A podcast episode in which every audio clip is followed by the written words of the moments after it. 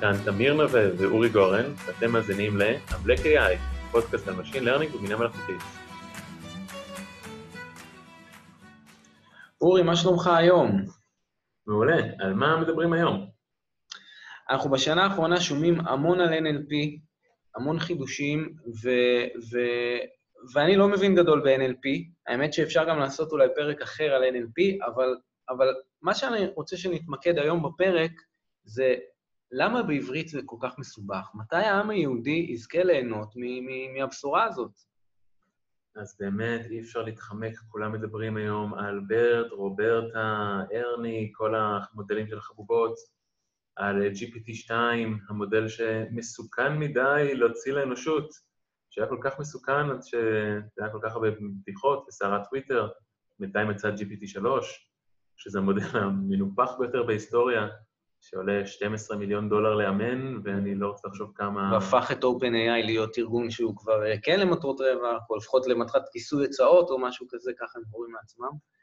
זה ממש כבר אנשים טוענים שיש כמה מעלות של אטמוספירה שאפשר לזקוף לזכותם. לגמרי. אגב, GPT-3 הוא מודל שיודע לחזות שפה, נכון? להשלים, אני כותב לו איזה משהו והוא ישלים אותי, ימשיך את הטקסט באותה רוח.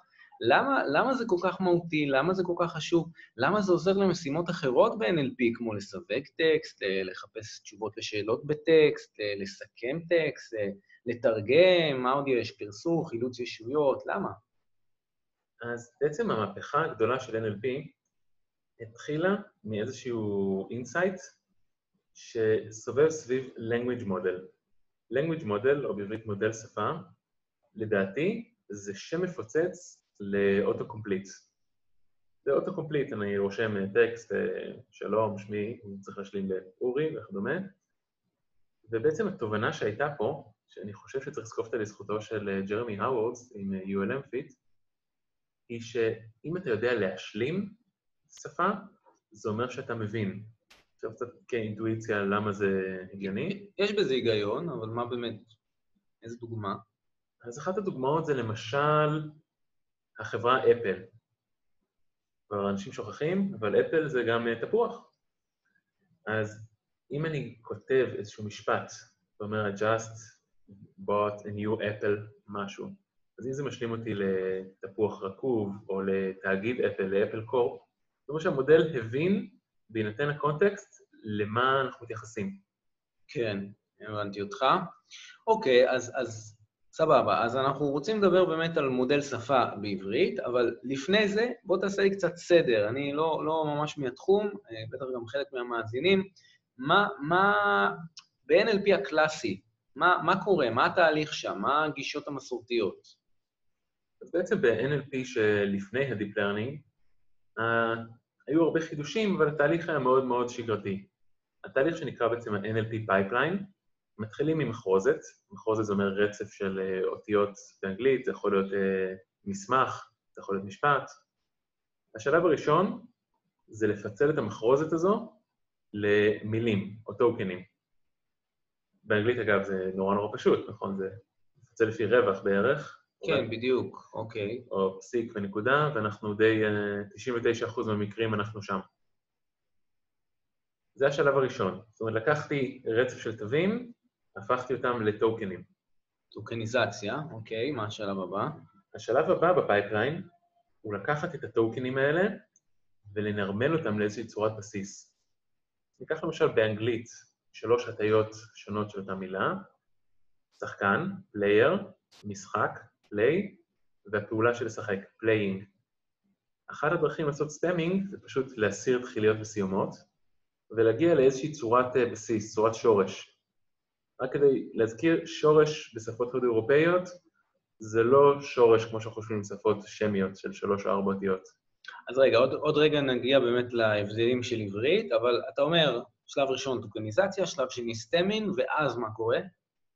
מה שנשאר לנו אחרי שהחלטנו על הטוקנים שמעניינים אותנו, אנחנו רוצים להפוך את המסמך או המילה לווקטור. יש הרבה דרכים לעשות את זה, הקלאסי ביותר זה מה שנקרא bag of words, פשוט לספור כמה פעמים כל מילה הופיעה, וזה הווקטור של המסמך שלי. וברגע שיש לי וקטור, מפה כבר, כמו שאומרים מתמטיקאים, מפה זה פתור. כן, אנחנו בעולם המספרים, העולם שאנחנו אוהבים, ואז זה כבר המשין לרנין הקלאסי, נכון? נכון, נדחוף את זה לאיזה עץ, רגרסיה לוגיסטית, מפה זה כבר ברור. אוקיי, סבבה. אז עכשיו, מה בעצם ההבדל, למה בעברית, מה ההבדל בין עברית לאנגלית? למה באנגלית זה עובד? אז בעצם הבעיה הראשית לדעתי, זה שבעברית מילות יחס הם בדרך כלל לא מילה, הם בדרך כלל איזשהו אות שמצטרפת למילה. למשל, משפטים כמו אני אוכל בצל, כן, השורש החריף הזה, או אני אוכל בצל, כמו בצילו של עץ, כתובים אותו דבר. אבל בעצם החלוקה פה לטוקנים היא שונה לחלוטין. כן. פה זה אות ושם, פה זה אות שמתחברת ושם זאת ממש מילה נפרדת. אוקיי, מה עוד? עוד הבדל מאוד מאוד נפוץ, זה שבדרך כלל בשפות הודו-אירופאיות, ואנגלית היא הודו-אירופאית, לא משתנה כל כך האמצע של מילה. זאת אומרת, נצטרפות אליה כמו גרורות כאלה, נדבקים בהתחלה ובסוף תחיליות וסיומות, אבל האמצע לא מתעוות ומשתנה. ולכן בעצם התהליך של הסטמינג הוא די פשוט. זה בעצם נקרא אינפיקס, נכון? נכון, ובעברית, בערבית, שפות שמיות, יש לנו עושר רב מאוד של צורות מורפולוגיות, דברים נכנסים באמצע, השתלב, השתדרג. כל השבעה בניינים שיש לנו, באנגלית זה בעצם הרבה יותר פשוט, כמו שאתה אמרת מקודם, פליינד, תעיף את ה-ING ויש לך את הבסיס. בקיצור, בלגן. כן. ודבר אחרון, שהוא בעצם הוא לא ייחודי לעברית בכלל, זה מה שנקרא באנגלית case, ובעברית זה שם מאוד לא מסביר, יחסה. בעברית כשאנחנו לוקחים מילה, אנחנו מצמידים אליה הרבה מאוד סיומות שקשורות לתחביר שלה.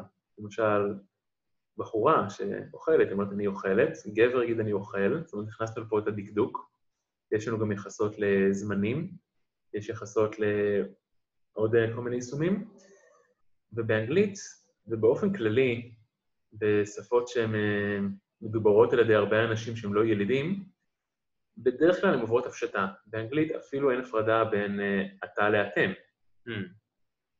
אז זה מאוד מקל על בן אדם זר שלומד את השפה, ואגב, ככה שפות הופכות לפשוטות. הידעת? שככל שיותר אנשים שהם לא ילידים לומדים את השפה, ככה התחביר של השפה הופך להיות יותר פשוט. כל הקולוניאליזם למיניהם, הפך לנו את השפות למסובכות יותר, אה? בקיצור, שפות שקל לאבד, זה בדרך כלל אנגלית, ספרדית, שפות של אנשים שכבשו, אנסו והכריחו אנשים ללמוד את השפה שלהם. ושפות שקשה זה שפות למשל גרוזינית, שאנשים נולדים ומתים ו... מכניסים את הסלנג שלהם לתחביר. מעניין, מעניין. אגב, לא הזכרת עוד דבר מאוד בסיסי, שהוא גם כנראה עושה המון בעיות, זה כל הקטע של ניקוד. אנחנו ככה כבר מכיתה ב', הישראלי הממוצע מכיתה ב' כבר קורה בלי ניקוד, אבל בעצם יש המון מידע בניקוד. אני מניח שזה גם אחד ההבדלים. נכון, אז ניקוד באמת זה פשוט מידע חסר. זאת אומרת, למשל כמו הדוגמה של בצל, לו היה את הניקוד, כנראה יכלנו להחליט יותר טוב, אבל מצד שני, הניקוד זה משהו שלא רק שהוא חסר, הוא גם מוסיף לכל הבעיות האחרות. זה מוסיף לתחיליות, מוסיף לסיומות. זאת אומרת, זה ממש איזשהו רעש מערכתי כזה שאנחנו לא מאוד מאוד קשה להיפטר ממנו. כן. אז תגיד לי, אז סבבה, אז הבנו, יש הבדלים בין השפות, אז...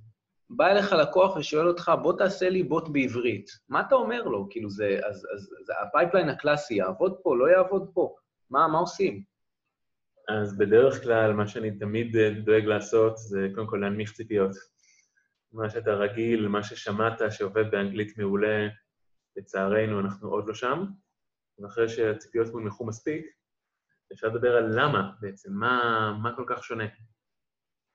אז קודם כל, אתה זוכר קצת משהו משיעורי לשון, תחביר? פועל שם עצם, נושא נשוא, מוכר. בדיוק. אז בוא נשחק איזשהו משחק קטן. המאזינים שלנו לא יודעים, ועכשיו אני מבקש מתמיר לקרוא פה איזושהי מחרוזת. אוקיי, שניצל ופיטה. מעולה, אז יש לנו שניצל ופיטה, שזה שניצל שם עצם, פיטה שם עצם, באמצע של בב החיבור. עכשיו נוסיף עוד קצת קונטקסט, משפט טיפתי ארוך. נתפס העורך דין שניצל ופיטה. זאת אומרת, נתפס העורך דין שניצל ופיטה. מעולה. אז בעצם מה שאנחנו רואים פה זה שעל ידי הוספת עוד מילים, קודם כל השתנה פה תפקיד התחבירי, שזה מעניין אבל זה לא העיקר, אבל מה שמעניין זה שהחלוקה למילים השתנתה. זאת אומרת, קודם היה לנו שניצל ופיטה. חלוקה לטוקנים. חלוקה לטוקנים, נכון. כן. עכשיו יש לנו בעצם שניצל ופיטה. זאת אומרת, משלושה טוקנים, נכון? שניצל, בב החיבור, פיטה, יש לנו פתאום 4. כן. ולמה זה כל כך קריטי שהחלוקה השתנתה? זאת אומרת שבאנגלית אנחנו יכלנו להניח שאנחנו מחלקים משפט לטוקנים וממשיכים בדרכנו. לעומת זאת, בעברית יש לנו פה אי-ודאות כבר בשלב הראשון. זאת אומרת שכבר אין לנו פה איזשהו פייפליין, שפייפליין זה מילה יפה לסרוך תהליך שעושים בצורה ספרתית. יש פה נקודת החלטה, קיבלנו פה איזשהו גרף שצריך לבדוק את כל האפשרויות בו. וזה באמת מה שעושים בעברית? מה באמת עושים בעברית? אז בעברית, לדעתי, ותקנו אותי אם אני לא מעודכן, הפרסר כרגע בעברית שעובד הכי טוב הוא פרסר שנקרא YAP, ממעבדתה של רעיל צרפתי, ואם אני זוכר נכון, מי שפיתח אותו זה גיא מור. הוא באמת עובד ככה, הוא פותח בעצם את כל האפשרויות שיש בכל צומת לחלוקה למילים, מה שהם קוראים לו לטיס, ועל הגרף הזה הוא מנסה למצוא את הנתיב האופטימלי שפותר שתי בעיות, גם את החלוקה לטוקנים וגם בעצם את התחביר. זאת אומרת, משהו שעושה היגיון. משפט שלם שהוא כולו שמות עצם, הוא לא משפט, אלא הוא רשימת מכולת. מעניין, וואו. לא ידעתי שיש מודל ייחודי לעברית.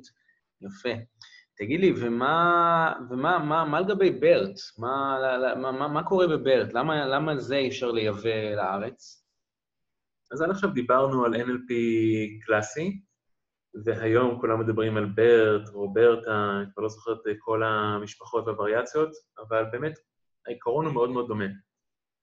ברט, קודם כל הוא מודל מדהים, הוא עובד בצורה מפתיעה כמה זה עובד טוב, והוא מסתמך על שני חידושים.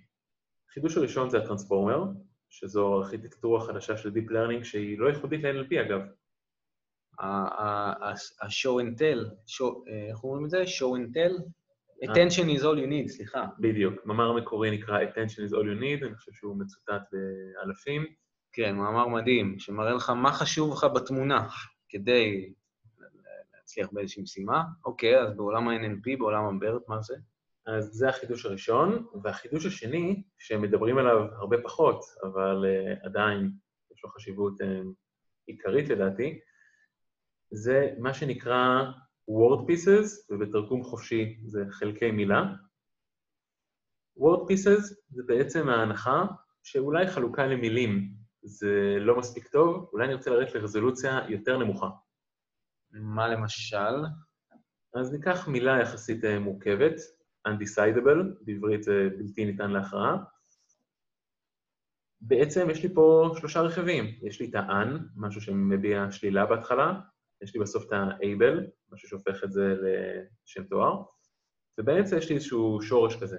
אז במקום לעשות סטמינג ולהתעלם מהם, כדאי שפשוט נפצל את המילה אחרת. יש 3 חלקים קטנים יותר, אבל למה זה טוב? למה לא להישאר ברמת המילים? אז יש פה באמת את trade-off. ברמת המילים יש לי את כל המשמעות של המילה בתוכה, שזה נחמד. אבל מצד שני, יש באנגלית בין 200,000 ל-300,000 מילים באנגלית, שזה הרבה. זאת אומרת, זה הרבה דאטה צריך ללמוד, הרבה פרמטרים, זה חבל. קיצוניות שנייה זה להגיד, טוב, לא באמת אכפת לי המילים, בואו נמקמש את זה ברמת נתבים. אבל יש לי 26 אותיות, נוסיף עוד כמה לפסיקים, נקודות וכדומה, שגם את זה עושים, אגב. אבל word pieces זה פשרה, שגם נותנת איזושהי משמעות סמנטית לרצפים של תווים, וגם לא מנפחת לנו את המילון, צורה שלא חישובית. אם הבנתי אותך נכון, אתה אומר מצד אחד להקטין את המילון, מצד שני שכל אלמנט במילון יהיה, לא יהיה בית המשמעות, כי בתווים כבר אין שום משמעות למה הייתה המילה. נכון, בתווים זה יותר קשה. אוקיי, אז מה בעצם הבעיה? למה בעברית לא לעשות את זה? אז בעצם הבעיה העיקרית עם BERT זה באמת ה-word pieces בעברית. כמו שראינו בדוגמה של השניצל ופיטה או שניצל ופיטה, אנחנו צריכים קונטקסט בשביל לחלק מילה לחלקים שלה. ואיך שברט עובד היום, ברט לא מסתכל על קונטקסט. זאת אומרת, החלוקה לחלקי מילה היא זהה, לא משנה באיזה משפט זה מופיע. שזו בעיה אדירה לעברית כעברית. כן. אני חייב לציין שזה לא משהו שהוא בלתי פתיר, פשוט צריך לשנות איזשהו שלב בארכיטקטורה, ובאמת זה במחקר פעיל במעבדתה של רעות צרפתי, שגם משם יצא ה-YAP, אבל זה עדיין באמת בשלב מחקרי, וכנראה עוד ייקח קצת זמן עד שנוכל להשתמש בזה. מעניין מאוד. כנראה שבעולמנו, כמו בעולמנו, כשאין תמריץ פיננסי מספיק גדול, דברים זזים קצת יותר לאט. אוקיי. אחלה, למדתי הרבה, תודה. תודה לך, וכאמור, מי שמתעניין ב-NLP בעברית, אז רעות צרפתי וגם טיפה יואב גולדברג, אני חושב, הם הכתובת. אנחנו נשים קישורים בתיאור הפרק.